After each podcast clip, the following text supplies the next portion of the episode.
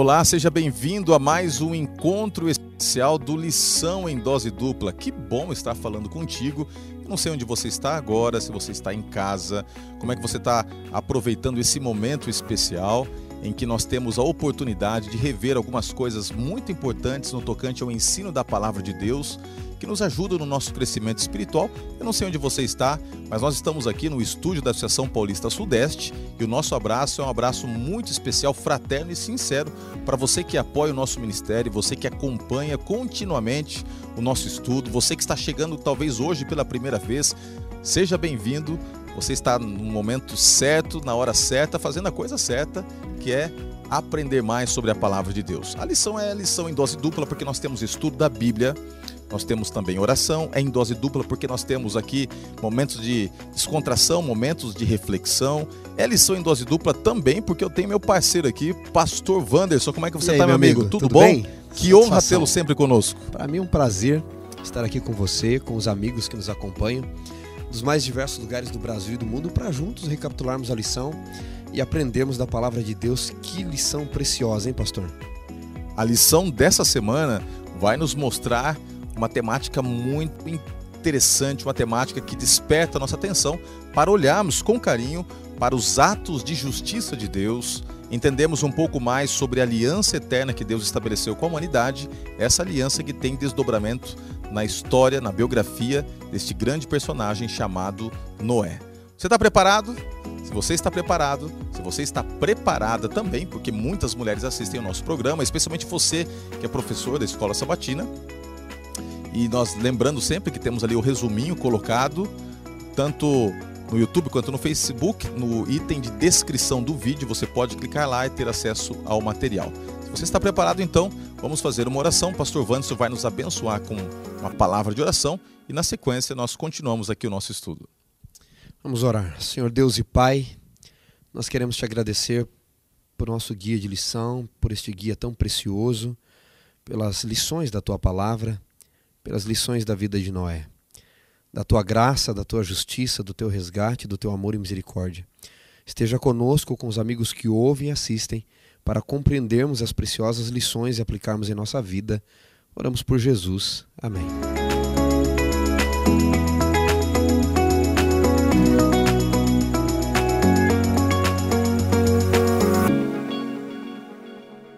Vamos lá então, a oportunidade de começarmos o estudo e de maneira até curiosa, o tema que tem por título O Dilúvio, nos apresenta um verso áureo que não está no livro de Gênesis, mas que fala sobre o dilúvio. Pastor Vandes, eu não sei se você pode nos ajudar, mas eu gostaria de pedir, e você pode também aí na sua casa, onde você estiver, acompanhar a leitura bíblica, Mateus capítulo 24, verso 37. Vamos ler ali o que está na palavra de Deus, Mateus 24, 37. Bom, diz assim, verso 37, pois assim como foi nos dias de Noé, será também na vinda do Filho do Homem como foi nos dias de Noé. A lição nos convida a olhar para o passado e fazermos reflexões no tocante a coisas que vão acontecer no futuro. Assim como foi nos dias de Noé, nós sabemos que também ocorrerá um grande evento de juízo no futuro, quando Cristo voltar.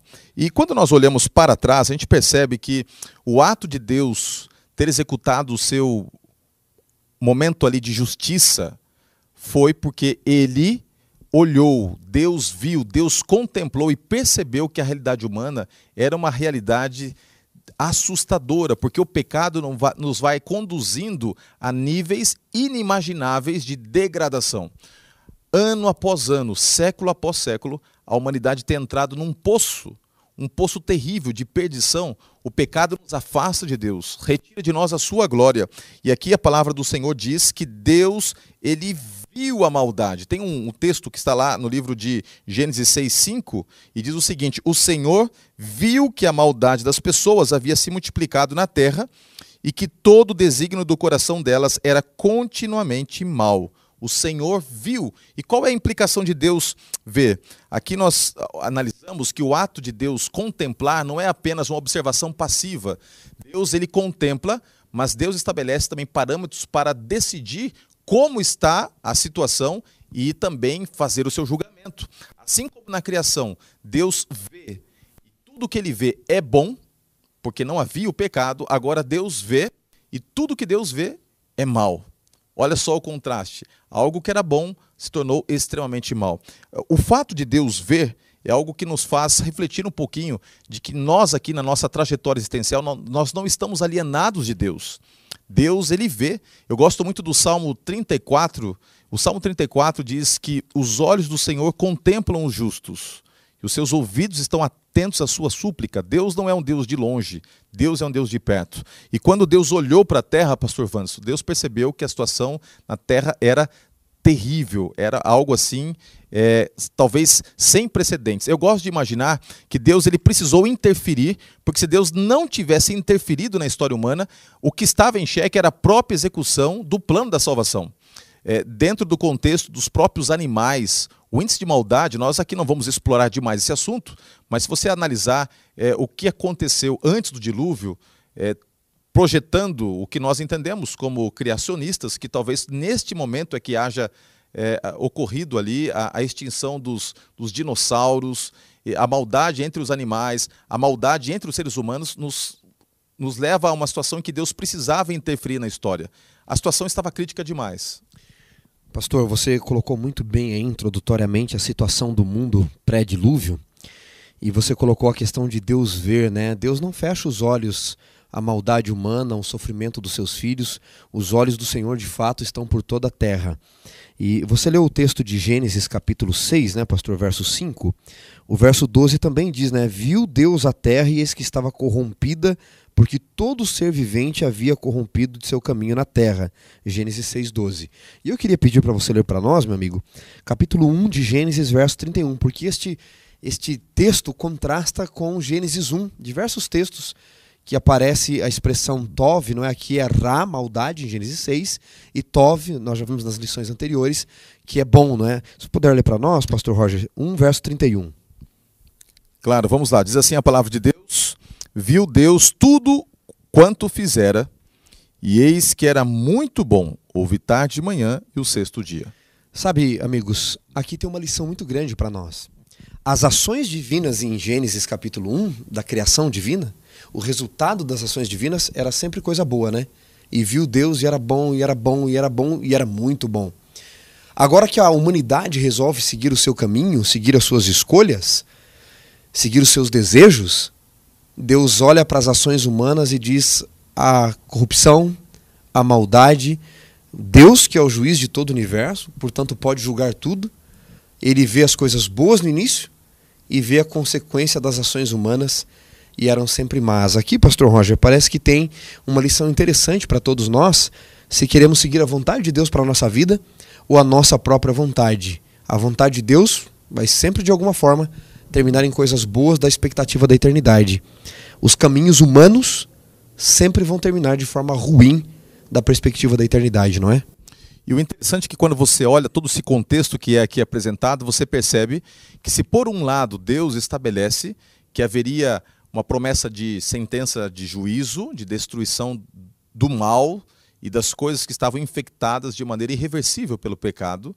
Também há uma promessa de reconstrução, de consolo, de esperança, de manutenção da aliança de Deus com a humanidade. O próprio nome Noé, ele ecoa né, na, na perspectiva de nos levar a pensar que Deus nos dá o consolo, porque o nome Noé aponta para consolo. Né? Então, ou seja, Deus é aquele que consola, mesmo quando a situação está crítica, mesmo quando o pecado está ganhando proporções inimagináveis, Deus, através da sua justiça, do seu juízo, ele nos dá a possibilidade do recomeço, e esse recomeço é um consolo. E Noé foi este ponto fora da curva, de alguém que escolheu caminhar com Deus enquanto todos os demais estavam contra Deus, e através dele há esperança, há conforto, a possibilidade de recomeço para a humanidade.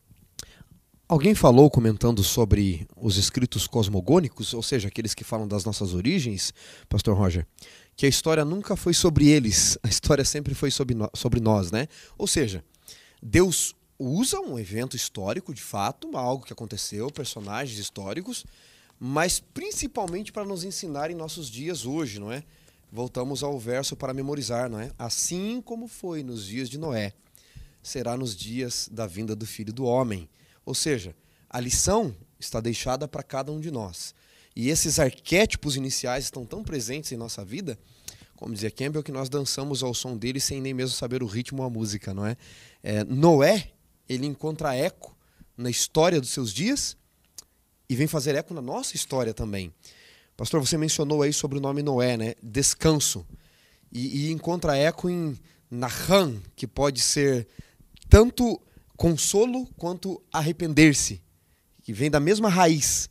E esse final de Noé, que é Noach, em hebraico, esse ark no final, ele dá início a uma nova palavra, que é Shem, que usa exatamente o CH final da inicial do nome Moisés, do, do nome Noé. Ou seja, é, já estou adiantando Moisés aqui vindo, né? O nome Noé, além de significar e ecoar o descanso, o consolo, o arrepender-se, ele também mostra sobre a graça. Porque o juízo, nós vamos ver agora, queridos, já estamos vendo, ele nos traz duas lições importantes. A primeira delas é sobre a graça de Deus. Noé não, não acha justiça diante de Deus, não se vê justo diante de Deus, porque ele era sem pecado nenhum. Muito pelo contrário. Você estuda a vida de Noé, você vai ver muitos erros. A, a expressão hebraica que é usada ali é que ele era completo. Seria o mesmo que Jesus usa lá, né, para ser de perfeitos, teleios, completos, como completo é vosso Pai. Completo no tratamento com o outro, é, completo ali tem uma ideia no hebraico, pastor Roger, de inteiro. Esse Noé, ele era justo aos olhos de Deus, ele tem uma ideia de inteiro. Inteiro vem de íntegro, de integridade. Ou seja, é uma pessoa que ela é correta por inteiro. Ainda que tenha erros na sua vida, ela entende por inteiro que ela tem que se dedicar àquilo. Era isso que não era, não era sem pecado mas o seu nome ecoa no final do seu nome também a graça de Deus. Por isso que eu disse que o nome de Noé ecoa verdades para os dias deles e ecoa para os nossos dias também. Agora, quando Deus chega para Noé e diz assim: Noé, eu tenho uma missão para você, essa missão que vai ser executada por Noé, de preparação para o dilúvio, preparação espiritual, uma preparação física, uma preparação também que envolvia uma grande ação, que era a construção da arca, também era um lembrete para a humanidade que Deus não faz nada de qualquer jeito. Deus é um Deus que avisa, o livro de Amós fala isso, que Deus não fará coisa alguma sem antes avisar os seus segredos aos seus servos, os profetas. E Deus não pega a humanidade surpresa no sentido de que para os seus filhos ele sempre está avisando, alertando e a sua obra é uma obra que deve ser executada com muita é, precisão, com preparação, com detalhamento. Deus ordena, nós executamos, e nós vamos depois ver que isso também implica em fé. Eu só estarei protegido pela graça de Deus se estiver disposto a colocar minha obediência nele também, a minha fé em Deus. E, e quando a gente olha para o que aconteceu, é, naquele momento ali, quando Deus vai dando as diretrizes de como deveria ser a arca e assim por diante, a gente percebe que historicamente Deus, antes de fazer grandes coisas, ele estabelece também meios para salvar.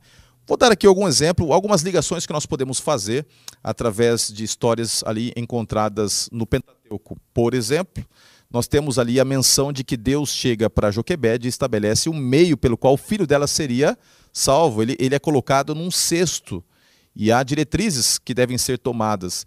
Quando Deus estabelece agora um meio de se comunicar com a humanidade, uma outra arca é também é, erigida. Só que esta arca que é erigida é uma arca que vem a ser a arca que manifesta a glória de Deus e contém a glória de Deus através do propiciatório, o Shekinah, um, um, um elemento que dentro do processo do santuário estava restrito ao lugar santíssimo, mas que não foi construído de qualquer jeito. Havia ali uma série de determinações da parte de Deus de como deveria ser feita. Ou seja, só por isso nós entendemos que Deus, ele é um Deus que exige da nossa parte preparação e não aceita nada feito de qualquer jeito. Por isso que lá em Gênesis capítulo 6 diz assim, é, no, a partir do, do verso 13, diz assim, Então disse Deus a Noé, resolvi dar cabo de toda a carne, pois a terra está cheia de violência dos homens, eis que farei perecer juntamente com a terra. Faze uma arca de tábuas de cipreste, ou seja, Deus ele já começa a determinar. Faze, ou seja, faz uma arca e já determina até mesmo o tipo de material, é, o tipo de madeira, e ele vai então determinar os compartimentos, como ela seria calafetada e assim por diante. Deus é um Deus de ordem, Deus é um Deus que, para salvar, também precisa, entenda bem, não que Deus esteja limitado, mas ele precisa de uma resposta da nossa parte. Porque a rebelião é justamente o contrário do que ele quer que nós desenvolvamos no coração, que é a obediência. Pastor, essa questão que você mencionou da arca nos levanta duas questões interessantes aqui, não é? Duas perguntas interessantes. Primeiro, se Deus ordenou que Noé fizesse as obras das mãos de Noé que o salvaram, portanto, Noé seria um protótipo, um tipo de salvação pelas obras? Precisamos pensar nisso. Segunda coisa, e se Noé não tivesse feito a arca então? Veja, Noé não foi salvo porque fez a arca. Me corrija aí se eu estiver errado, meu amigo. Na minha concepção teológica, Noé fez a arca porque estava salvo diante de Deus. Ou seja, você não é salvo porque pratica boas obras. Você pratica boas obras porque está salvo. E esta salvação, esta graça que Noé acha, o conduz aos ditames divinos aos aclames divinos. No livro Patriarcas e Profetas, pastor Roger, Ellen White fala que o dilúvio foi uma catástrofe, mudou completamente a configuração climática do nosso planeta. Alguns especialistas, geólogos, chegam a dizer que havia um anel de água em torno da Terra, não chovia naquele tempo. O clima era outro, o ambiente era outro, foi uma catástrofe terrível a destruição. E Ellen White chega a dizer no Patriarcas e Profetas que foi tão grande a calamidade e Satanás foi obrigado a ficar no meio da, dos elementos da natureza em fúria que ele chegou a temer por sua própria vida, o diabo. E aí, o nosso guia nos traz um texto aqui, na versão aqui do Patriarcas e Profetas, página 92, diz que Deus deu a Noé as dimensões exatas da arca, as instruções claras em relação à sua construção em todos os detalhes. A sabedoria humana não poderia ter concebido uma estrutura de tão grande resistência e durabilidade. Deus foi o projetista, Noé o construtor. Deus dá o pontapé inicial. Agora você segue os reclames dele, as instruções dele e você vai estar seguro. São lições importantes para a vida cristã hoje, não é, pastor? Exatamente. E como você estava mencionando, é, se Deus ele propõe algo, quando você executa, você não executa para obter o favor divino, como era o pensamento dos gregos, que faziam para obter, mas você faz primeiramente porque você já recebeu, você já recebeu previamente a salvação, você já recebeu a certeza da presença de Deus. Então a tua resposta é a obediência. Eu gosto dessa, dessa parte que você aí coloca do pensamento de profecia, é, não havia capacidade humana de projetar algo tão específico e preparado para aquele ambiente de, de adversidade, senão que fosse por uma própria intervenção divina, estabelecendo os parâmetros, os ditames de como tudo deveria ser feito. Agora, eu fico imaginando se Noé tivesse tentado simplificar a coisa. Ele demorou aí um processo de muitos anos estabelecendo. Ele poderia acelerar o, o processo, ele poderia dar o jeitinho dele, mas não. O fato de ele ter sido obediente ao Senhor foi algo que, ao longo de anos e anos e anos, demonstrou-se como um processo que envolve dedicação exclusiva e muitas vezes não se compreendendo a totalidade da direção que Deus vai é, propor, ainda assim você vai passo após passo fazendo as coisas, mesmo quando elas aparentemente não fazem sentido. Ele poderia questionar as dimensões, ele poderia questionar, por exemplo, a altura, ele poderia questionar o propósito né, da, da arca, mas ele foi cabalmente cumprindo a sua obra de execução, porque pela fé ele andou, e não por acaso nós temos aí Noé sendo colocado dentro de uns pilares das, daqueles que foram considerados heróis da fé. Por mais ou menos 100 anos, as marteladas de Noé foram um reclame ao mundo, não é? E Noé parecia um tolo à vista de muitos, embora muitos tenham ajudado na arca, Ellen White diz, né? A voz profética aos adventistas. Mas muitos achavam Noé um tolo, né? Até o dia que choveu. É assim mesmo que funcionam as coisas de Deus e as coisas do mundo. Agora, pastor, tem uma coisa que me chama a atenção em Gênesis 6. É, o verso 8 diz que Noé achou graça diante de Deus, não é? E o verso 9 diz que ele era um homem justo e íntegro, nós falamos disso já, né? Tzadik, inteiro, não significa impecabilidade, já mencionamos isso, explicamos. Mas sabe uma coisa que me chama atenção aqui, pastor? Quando Noé achou graça aos olhos de Deus e Deus teve Noé por justo e chamou Noé, portanto, para construir a arca, cerca de 100 anos antes ali, os filhos de Noé ainda não tinham nascido, Noé não tinha filhos. O texto diz assim na sequência, verso 9: é, Eis a história de Noé. Noé era homem justo e íntegro entre seus contemporâneos. Noé andava com Deus. E o verso 10 diz: E gerou três filhos. Não é curioso nós observarmos isso, pastor Roger? Que a influência de Noé passou para os seus filhos. Porque, embora eles tivessem os seus erros e vão errar muito, mas pelo menos também escolheram entrar na arca, não é? de alguma forma, não quiseram fugir dela. Ou seja, Noé andou com Deus por muito tempo. Deus não, não apareceu para Noé e se tornou justo a partir dali. Não é uma consequência de andar com Deus. A salvação é obra de uma vida, não é ato de um momento. Eu digo isso, pastor Roger, porque como a lição começa no verso para memorizar, comparando os dias de Noé com os dias do Filho do Homem, eu já ouvi muita pessoa, muitas pessoas dizendo o seguinte: olha, quando sair sangue da torneira, quando as pragas começarem a cair, aí eu vou seguir a Deus. Não, salvação é obra de uma vida. Muito antes de ter seus filhos, muito antes de Deus falar com ele, Noé já andava com Deus. Eu acredito que a obediência é que gera em nós a confiança. Não uma obediência que é colocada em prática para obter a aceitação, mas aquela obediência que é a resposta da fé. Perceba que quando Noé estava vivendo aquela cena do dilúvio, a confiança de que ele não seria devorado pelas águas, né, destruído como os demais, estava no fato de que ele aprender a confiar em Deus, ouvindo a voz de Deus, obedecendo às ordens de Deus, ele entrou confiante numa cena assim inimaginável. Eu até quero explorar um pouquinho a ideia que você colocou, pastor.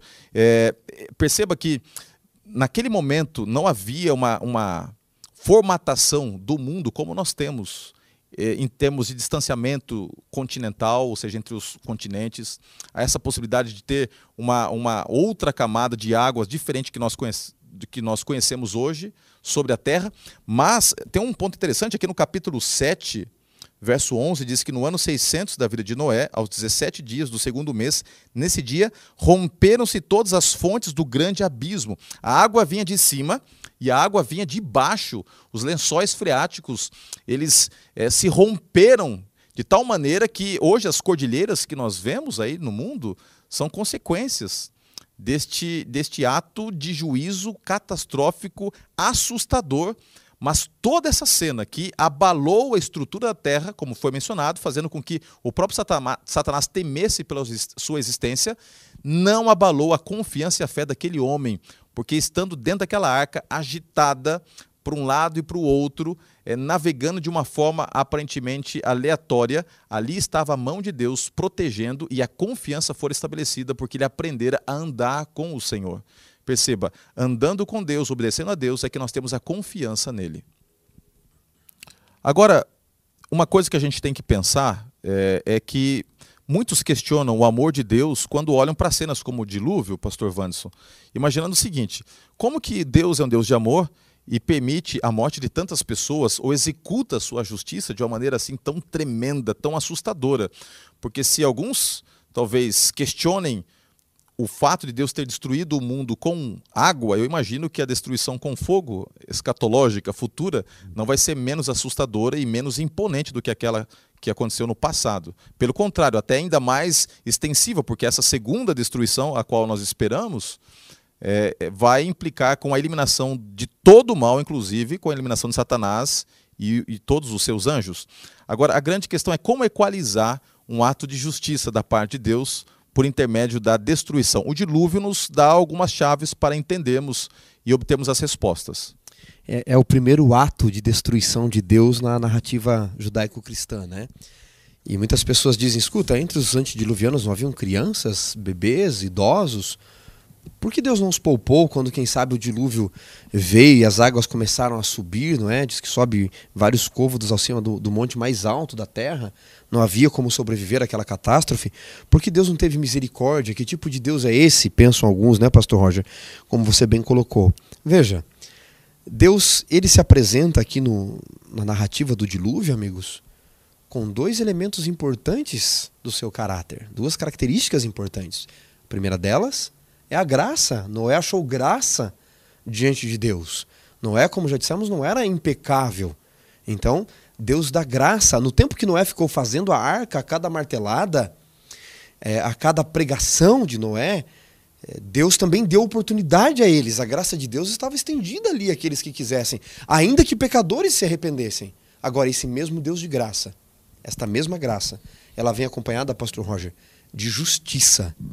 Porque o que você pensaria de um juiz que simplesmente passa a lei por alto e deixa aí um estuprador, um pedófilo, um assassino, não é que não foi nenhuma legítima defesa, impune. Não. A graça tem que vir acompanhada e misturada da justiça. Um Deus que fosse só gracioso, sem a justiça, seria um Deus fraco. E um Deus que fosse só justiça, sem graça, seria um Deus tirano. Por isso, em Deus, a justiça e a misericórdia, a graça, se abraçam. Então, ao mesmo tempo em que Deus tem graça, dá tempo e quer salvar, ele precisa, para ser o Deus que ele diz ser, aplicar a sua justiça sobre o pecado. E quem quer ficar agarrado ao pecado, né, Pastor Roger? Infelizmente, uhum. será destruído com ele. Deus é justiça, Deus é amor, mas Deus também executa a sua justiça.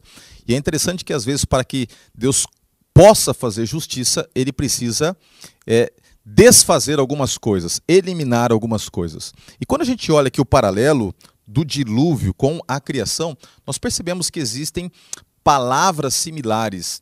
É uma ideia é, ao contrário do que Deus havia proposto na criação. Deus está refazendo através de um processo de destruição daquilo que ele previamente havia feito. Por exemplo, nós temos palavras aqui como sete, macho e fêmea, segundo as suas espécies, animais, aves, animal que rasteja, fôlego de, de vida, todas as expressões extraídas de Gênesis 1, né? E também de Gênesis 2, são expressões agora impostas na narrativa de, de Gênesis capítulo 6 e 7, assim por diante, quando está se falando do dilúvio. Que isso nos dá a entender de que Deus, para poder criar uma realidade plausível em que fosse possível o homem continuar nessa terra e o plano de salvação sendo estabelecido, ele precisaria agora destruir paulatinamente aquilo que ele havia construído. Então, para que Deus ele faça novas todas as coisas, ele precisava agora destruir aquelas coisas que já não eram mais novas, eram coisas destruídas, consumidas pelo pecado, corrompidas pelas escolhas e ações humanas, né, pastor? Há uma coisa interessante quando nós olhamos o dilúvio. Tem toda a sua catástrofe, como nós já mencionamos, os elementos em fúria, o diabo temendo pela sua própria vida a arca não subsistiria. Aliás, Ellen White até diz, pastor, um detalhe interessante para você que nos acompanha aí sempre: Patriarcas e Profetas, pode ler lá sobre o dilúvio. Na minha versão aqui, a página 92 em diante, ela diz que o diabo tentou afundar a arca muitas vezes. Porque daí a graça de Deus sobre a humanidade estaria destruída, não é? Não haveria continuidade, o plano de Deus seria um fracasso. Mas os anjos de Deus guardaram a arca. Sabe? É melhor estar no meio da tempestade, protegido por Deus, do que estar sem Deus em canto algum. Jonas é um exemplo, não é? Estava no navio, mas quando Deus preparou um lugar para ele no fundo do abismo, era melhor no, no, na barriga do peixe, no fundo do abismo do mar, do que onde ele estava na superfície. Quando nós olhamos o dilúvio, Deus, você mencionou aí as palavras que se repetem, ele segue uma ordem contrária da criação, para que ele possa fazer nova todas as coisas. Você já tem em Gênesis 1, por exemplo, só água. No início, quando era o caos, a semana da criação, que na verdade é a semana da organização, né? Que o universo e o mundo já estavam criados. Deus organiza a partir dos elementos que já existiam. Na semana da criação, você tem um espírito pairando por sobre as águas. Quando ele vai refazer o mundo pelas águas do dilúvio, é uma pomba que Noé solta por sobre as águas para recomeçar tudo. Mas só uma sequência rápida aqui, pastor Roger. Veja, no sexto dia, você tem ali os animais terrestres e os humanos, os humanos não é? E você tem em Gênesis 7, 7 ao 8, versos 7 ao 8, os animais terrestres e os humanos entrando na arca. Lá na criação, você tem no sexto dia eles saindo da terra. Aqui você tem eles entrando na arca. Você tem no quinto dia, na questão dos dilúvios, do dilúvio, a, a, e, e, também ali no, na criação, as águas e pássaros. Você tem essa equivalência. No quarto dia, você tem a criação do sol, das estrelas, ou pelo menos elas aparecendo na criação. Você tem em Gênesis 7, 18 a 20, os céus cobertos e não dava para ver mais nada. Aí você tem, é, no terceiro dia, a terra seca, como ele faz a separação também. Você tem, no segundo dia, a separação dos firmamentos. Você tem em Gênesis capítulo 8, versos 1 a 9, os firmamentos sendo abalados e as águas caindo de todo o firmamento, como você já mencionou. No primeiro dia, você tem a vida sobre as águas ali, não é? Noé flutuando nas águas. Primeiro dia já do dilúvio. Você tem também as águas para que Deus possa mexer nos dias da criação. E sabe o que me chama a atenção, pastor? Assim como Deus usa os elementos da natureza com a sua justiça e ira para destruir a criação e refazer tudo, Quando você vai para Apocalipse capítulo 16, você que nos acompanha, abra em Apocalipse capítulo 16. Tem uma questão interessante, porque em Apocalipse 16, já que os dias de Noé serão semelhantes aos dias do Filho do Homem, capítulo 16 me veio agora aqui, pastor. Você tem as sete pragas, certo? E ela segue uma ordem de destruir a criação de novo para Deus recomeçar. Lá no Gênesis, o pecado atrapalhou a criação perfeita de Deus, certo? O pecado adentra e atrapalha a criação perfeita. Aqui em Apocalipse, assim como no dilúvio, Deus vai usar os elementos da natureza, destruir tudo, para poder atrapalhar a obra do pecado. Lá o pecado atrapalhou a obra da criação. Aqui ele usa a criação para atrapalhar a obra do pecado. Por exemplo, no capítulo 1, você tem ali o primeiro anjo derramando a sua taça pela terra. Você tem Deus pairando sobre toda a terra, em Gênesis. No segundo, você tem é, as pragas sobre o mar. E você tem também em Gênesis a separação entre terra e mar. No terceiro, você tem de novo as águas. No quarto, olha só o quarto, a quarta praga, só a título de exemplo você tem o quarto anjo derramando a sua taça sobre o trono da besta e os seus flagelos acontecendo ali. E eles vão blasfemar. Você tem os reinos escuros aqui, em escuridão, como você tem escuridão e depois o sol aparecendo. Então, muitos teólogos dizem que Deus está fazendo nas sete pragas o que ele fez no dilúvio, usando os elementos da criação para atrapalhar o pecado porque o pecado atrapalhou os elementos da criação em Gênesis. Ele segue uma ordem contrária para poder refazer tudo de novo. Que paralelo incrível. E eu até queria encerrar nossas considerações no tocante a este ponto do dilúvio, dizendo o seguinte: que a gente pode também pegar uma, uma chave, fazer uma ponte, uma ligação em cima do que foi apresentado pelo pastor Wanderson, que eu estive falando também, de que Deus, às vezes, para estabelecer uma nova criação, ele precisa destruir aquilo que o pecado é, ampliou, né? amplificou na realidade existencial. Então Deus tem que destruir. Mas essa destruição, ela é temporária, ela é circunstancial e ela é por um propósito maior. E nós aguardamos, de certa forma, um grande momento de destruição. A Bíblia fala que quando Cristo vier com poder e grande glória, os elementos da terra serão abalados. Você pode ver desde a abertura do sexto selo, em Apocalipse capítulo 6, até o último momento aqui, antes da volta de Cristo, todos os elementos da terra serão abalados, a terra ela sentirá a manifestação de Deus, e nesse processo que depois vem ali com a extensão dos mil anos e posteriormente o fogo que desce do céu e consome a terra, Deus fazendo novos céus e, e nova terra. Quando a gente olha esse paralelo, a gente sabe também que este mundo que depois do dilúvio continuou avançando em pecado, de igual forma, talvez estando neste exato momento atingindo um dos ápices de maldade, um dos ápices de pecaminosidade, esse mundo também aguarda por uma intervenção. Mas assim como Deus permitiu um processo de recriação, de uma renovação existencial da humanidade, nós sabemos que Deus fará novas todas as coisas. Deus eliminará o pecado, Deus destruirá tudo aquilo que nos afasta dele e vai fazer com que haja novos céus e nova terra onde habita a justiça, de acordo com Apocalipse 21. Essa é a nossa esperança. Então, se você está aí com seu coração apertado, pensando até quando, né?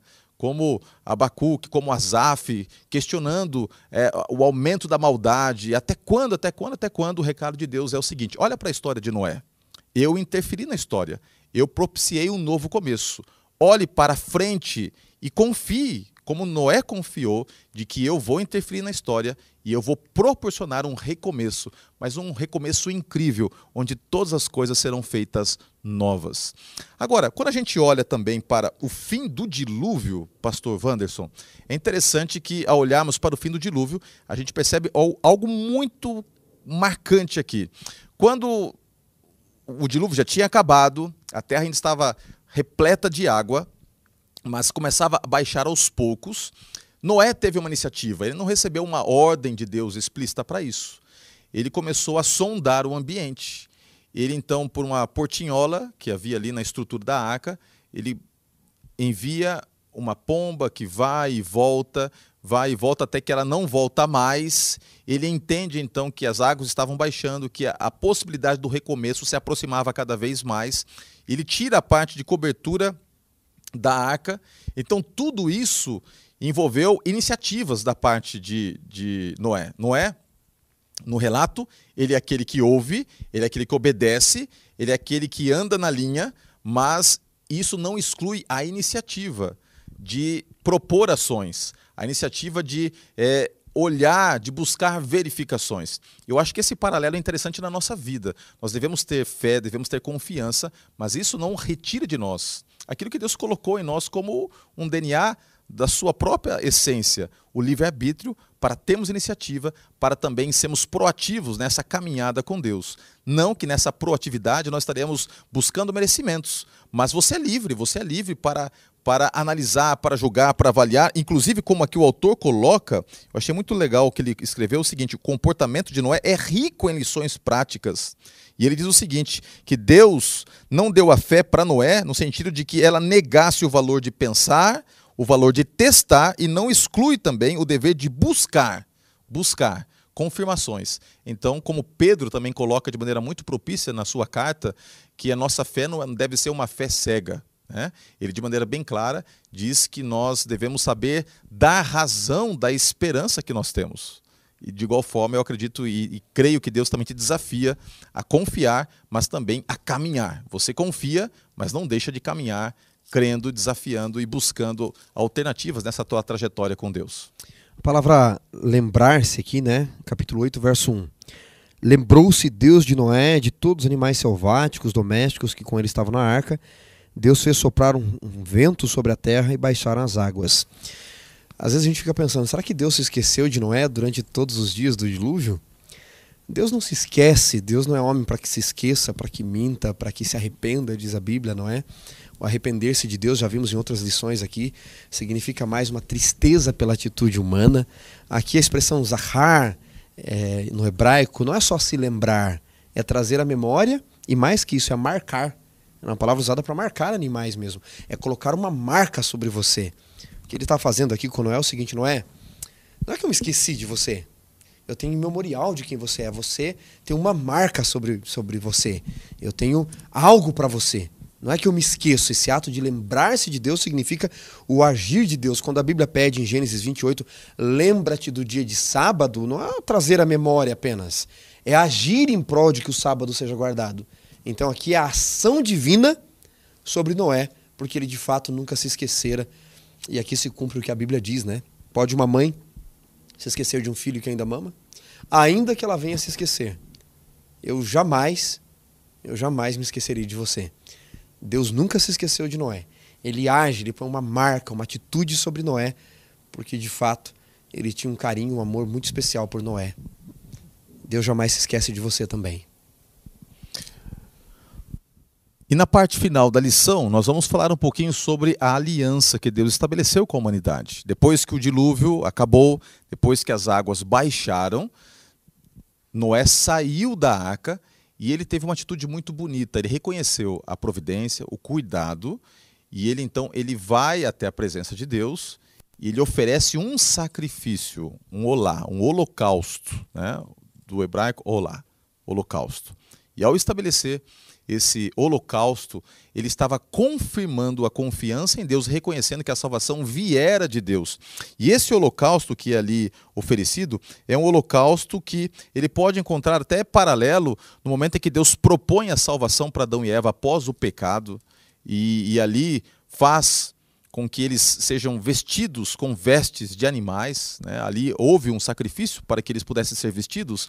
Agora, um animal é sacrificado para que eles pudessem ter a certeza de que não havia apenas a gratidão, mas uma aliança que estava sendo estabelecida, porque Deus vê o holocausto, Deus vê o reconhecimento, Deus vê aquela oferta e Deus ele estabelece como uma resposta no céu um sinal. E nós vamos falar um pouquinho pastor Wanderson, sobre o arco-íris, o que ele representa e o porquê que Deus eh, queria estabelecer ali novamente uma aliança com a humanidade. Aliança que fora dada lá no Gênesis capítulo 3, né? A aliança é nos dada através da promessa do Messias, Gênesis 3, verso 15. Ela já prefigura a primeira aliança, a mais antiga, que é a nova aliança. Ela nos mostra que haveria só um meio de salvação e o meio viria da parte de Deus e o meio envolveria o sangue de Cristo Jesus. E agora um animal estava sendo sacrificado por Noé, o sangue estava sendo derramado, mas Deus estabelece e dá a sua palavra de que não mais haveria morte, não haveria mais destruição. Se no juízo houve a afirmativa de que o pecado seria destruído, homens, animais muito impactados pelo pecado seriam destruídos, agora Deus na sua aliança ele estabelece vida, porque a aliança, embora seja construída com sangue, ela propõe vida e Deus marca esse sinal de vida no céu é, é, fantástico pensar na aliança. Aliás, pastor, é, de fato, a palavra aliança, a primeira vez que ela aparece na Bíblia, está no contexto da aliança de Deus com Noé, no relato do dilúvio, da preservação da vida de Noé. Embora a aliança, os elementos da aliança já estejam presentes desde Gênesis 1, não é? Oséias capítulo 6, verso 7 diz: Eles transgrediram minha aliança com Adão. Ou seja, embora a palavra berit, aliança, não apareça nos primeiros cinco capítulos de Gênesis, já está presente, ou já estão presentes os elementos da aliança ali. Mas Deus fala de fato com Noé, no capítulo 9, eu gostaria de ler aqui, pastor. É, verso 8 diz: Disse também Deus a Noé e a seus filhos: Estabeleço a minha aliança convosco e com a vossa descendência. Não era só com eles, com toda a descendência, não é? E aí Deus diz: Este será o sinal da minha aliança, o arco-íris. Por que, que Deus usa como símbolo da aliança? Toda aliança tem um símbolo os casados geralmente usam na mão esquerda, não é? Uma aliança como símbolo da aliança no coração. Na verdade, você usa um anel, né? Falando mais claramente, é um anel que é o símbolo da aliança, porque o que está aqui no dedo você pode tirar, mas o que está no coração não vai sair jamais. O símbolo da aliança de Deus com Noé e com a sua descendência, portanto, com a humanidade, conosco, é o arco-íris que nós vemos até hoje, não é? Aliás, o nome íris ainda é uma influência é, grega, não é? Íris era uma deusa grega. É, o arco de Deus, né? Seria melhor mas ficou conhecido como arco-íris. Então, esse arco de Deus que nós vemos aí com essas sete cores, não é? Eu nunca me lembro direito, Pastor Roger, as sete cores, não é? Azul, laranja, vermelho, verde, anil, amarelo e violeta. Eu acho que tá por aí, os pedagogos me corrijam aí se eu estiver errado. Mas por que é, o arco-íris é o símbolo dessa aliança? Tem muita coisa teológica aqui interessante. Pastor Roger, primeira coisa interessante que os judeus dizem até hoje quando a gente vai lá para Israel. Outro dia eu estava por lá e apareceu o arco-íris lá depois de uma chuva. A guia falou: Olha, o símbolo da aliança de Deus. E aí eu perguntei para ela: O que, que significa isso para vocês? Para ver deles, ouvir deles, né? Ela disse: A primeira coisa que nos lembra é que o arco era o símbolo de guerra, não era? De uma arma. O arco não era maior, uma das maiores armas que tinha na época. Muito bem, quando eu estou em guerra com alguém, para onde que eu aponto o arco? Para o inimigo, certo? Ele fica assim, não é? Para o inimigo. Agora, o arco-íris, ou o arco de Deus, quando você o vê no céu, ele está apontado para a terra ou para o céu? Está apontado para o céu. E ela me disse assim: para nós judeus, é uma lembrança de que Deus nunca estará em guerra com a humanidade. É a humanidade que está em guerra com Ele. É nós que estamos apontando para Ele, não Ele para nós. Isso aí já dá uma lição tremenda, não é? Mas tem muito mais. Quando a gente pega as cores, Pastor Roger, é, as cores do arco-íris, elas representam a glória de Deus. Você poderia ler para nós, pastor Roger? Ezequiel, vamos dar um pulinho ali antes do livro de Daniel, né? Os amigos que nos acompanham aí, tome nota desse texto. Ezequiel capítulo 1. Ezequiel tem uma visão de Deus, especialmente os versículos 27 e 28. Ezequiel 1, versos 27 e 28, por favor. Via como metal brilhante e como fogo ao redor dela, desde os seus lombos e daí para cima, e desde os seus lombos e daí para baixo, via como fogo e um resplendor ao redor dela, como o aspecto do arco que aparece na nuvem em dia de chuva, assim era o resplendor em redor. Esta era a aparência da glória do Senhor. E vendo isto, caí com o rosto em terra e ouvi a voz de quem falava. Perceba que o texto é muito claro. Ele diz que, como o arco que aparece no dia de chuva, era a aparência do resplendor da glória de Deus. Então, a glória de Deus ela não é só dourada, ela tem as cores do arco-íris, ela é colorida. Isso me leva, pastor Roger, a um outro texto que, que nós vamos ler juntos aqui rapidamente. Ezequiel 28, já estamos em Ezequiel. Ezequiel 28, versos 13 em diante, tem um texto que comumente os teólogos aplicam à tradição cristã, é, embora esteja falando primariamente da queda do rei de Tiro, aplicam a queda de Satanás. E ali diz que ele andava no meio das pedras, não é? O verso 13. E ali fala do sardio, topázio, o diamante, o, o berilo, o ônix, o jaspe, a safira, o carbúnculo, a esmeralda, que é, é, meio lilás ali, não é? E o ouro que é amarelado. Se você for pesquisar na internet, você vai perceber que essas pedras que Satanás andava no Éden, o Lúcifer andava no Éden, são as mesmas cores do arco-íris. Quando ele andava, ele andava rodeado por pedras que representavam a glória de Deus. E se por curiosidade você quiser ler depois todo o capítulo 28 de Êxodo, Pastor Roger, as cores do santuário, as cores da roupa do sacerdote as pedras do peitoral do sumo sacerdote, da estola sacerdotal, tinham as mesmas cores do arco-íris também. E aí, quando a gente vai para Apocalipse 4, João diz que vê Deus em sua glória e a glória era como um arco-íris. Então veja, Deus usou o arco-íris como símbolo da aliança porque o arco-íris simbolizava a sua glória. E sabe o que é curioso? A terra toda estava desvestida da glória de Deus. Lembram que Adão e Eva ficaram nus, harumim, sagazes como a serpente? Foram desvestidos da glória de Deus? Agora, o que, que é redenção? Pastor, você pode ler para mim?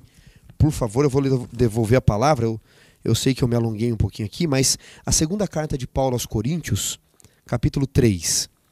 Segunda carta de Paulo aos Coríntios, capítulo 3, versículo 18. O contexto aqui é a obra do Espírito Santo. Veja qual é a obra do Espírito na nossa vida. E todos nós, como o rosto desvendado, contemplando como por espelho a glória do Senhor, somos transformados de glória em glória, na sua própria imagem, como pelo Senhor o Espírito. A minha versão diz assim, pastor Roger: somos transformados de glória em glória ao aspecto da sua glória. Ou da sua imagem, se estiver na sua versão é a mesma coisa. Portanto, a obra do Espírito Santo, que nos convence da justiça, do pecado e do juízo, é nos transformar dia a dia de glória em glória ao aspecto da sua glória ou da sua imagem. Lá no Éden, Adão e Eva não usavam roupas porque eram vestidos pela glória. O pecado tirou a glória, se sentiram harumim, nus. Agora que nós estamos desvestidos da glória, a obra do Espírito Santo é nos transformar de glória em glória aspecto da sua glória, da sua imagem para que quando ele se manifestar em glória, Apocalipse 6, 14 a 16, enquanto os ímpios vão fugir, outros vão ver a sua face. Apocalipse 22, versos 2 ao 4. Por que, que os santos vão ver a sua face? Vão ver a sua glória, não serão consumidos por sua glória. Porque foram transformados ao aspecto da sua glória. Então aquela aliança com Noé está refletindo o tempo do fim. O arco-íris era a glória, era Noé, eu um dia vou revesti-los de novo com a minha glória e vocês vão poder ver a minha face. E tem um, um paralelo legal para a gente pensar, né? Vamos viajar um pouquinho. Se você olhar para todas as cores do arco-íris, a junção de todas as cores forma o branco. Você sabia? O branco é formado pela junção de todas as cores do arco-íris. E aí tem um ponto interessante: o branco é o símbolo da pureza. Olha que coisa legal. Quando a gente olha para isso, a glória de Deus é a única ação divina que manifesta a sua própria grandeza, a sua pessoa, que pode proporcionar em nós a restauração da pureza que foi perdida no Éden. É algo para você pensar.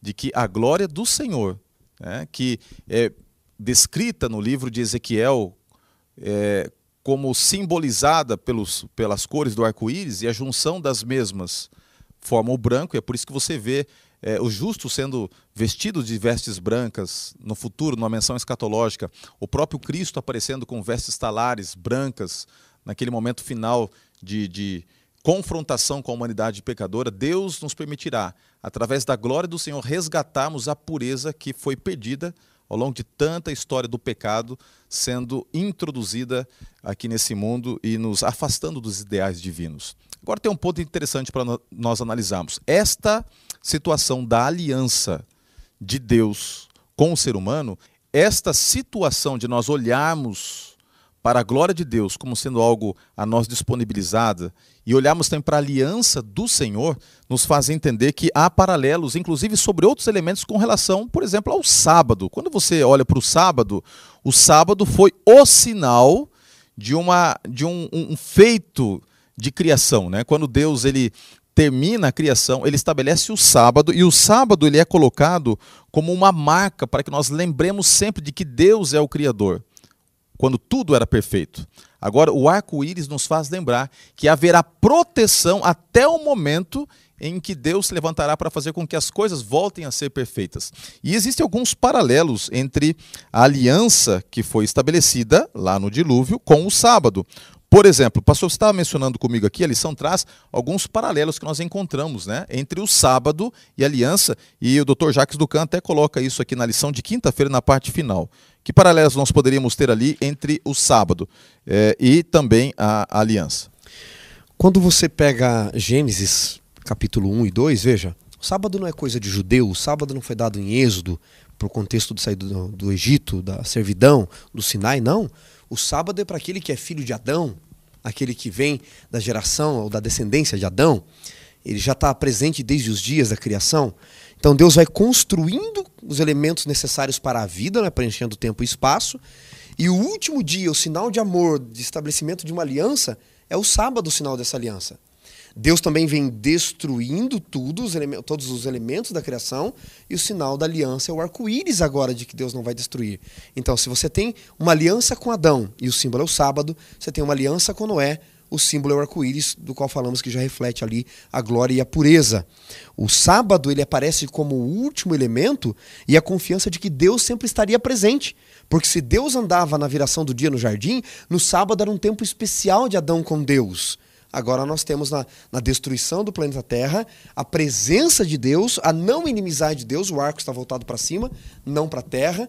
Então, assim como o arco-íris era um símbolo da presença de Deus, da paz de Deus comunidade, o sábado também é um símbolo da presença de Deus, da paz de Deus comunidade, pois onde houver homem, haverá sábado. Marcos 2 diz isso. O sábado foi feito por causa do homem. Se você guardar o sábado, você está relembrando também a presença de Deus na sua, na nossa vida. Como é gostoso saber que o nosso Deus é um Deus de aliança, um Deus que tem o prazer em entrar em concerto com a humanidade, fazer acordos, inclusive contigo e comigo. E quando nós olhamos para a história de Noé, nós percebemos a justiça de Deus, mas também o seu amor. Percebemos a intervenção de Deus, mas percebemos também a graça de Deus sendo ali apresentada através da proteção dada a Noé e a sua família. E além do mais, a vida de Noé nos mostra que Deus é o Deus que nos possibilita recomeços e nós aguardamos, de acordo com a palavra profética, novos céus e nova terra. A história de Noé foi usada por Cristo não apenas como uma lembrança dos atos de execução divino né, para eliminar o pecado, mas é uma história que foi usada por Cristo para nos lembrar do que está diante de nós. Eu queria fazer um convite para você, ao encerrarmos aqui o estudo da lição, que você a cada dia se lembrasse, seja através do sábado, seja olhando para o céu e vendo o arco-íris, de que o Deus de Noé é o seu Deus e de que esse Deus em breve vai se manifestar.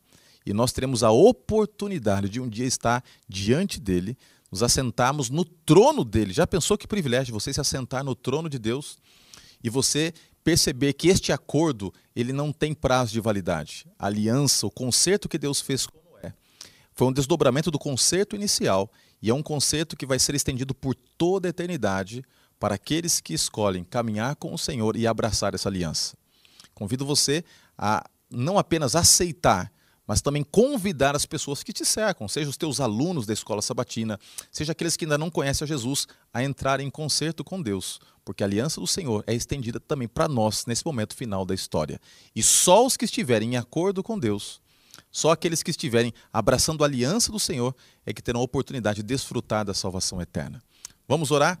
Senhor Deus, muito obrigado pelo estudo que nós tivemos da tua palavra. Muito obrigado porque o Senhor é um Deus de aliança. O Senhor é um Deus de proteção, um Deus de graça, mas um Deus de justiça que também se manifesta para botar um ponto final nos efeitos do pecado. E o que aconteceu lá no passado com Noé nos lembra de algo muito ainda maior que está diante de nós no futuro. Mas a nossa confiança é a mesma.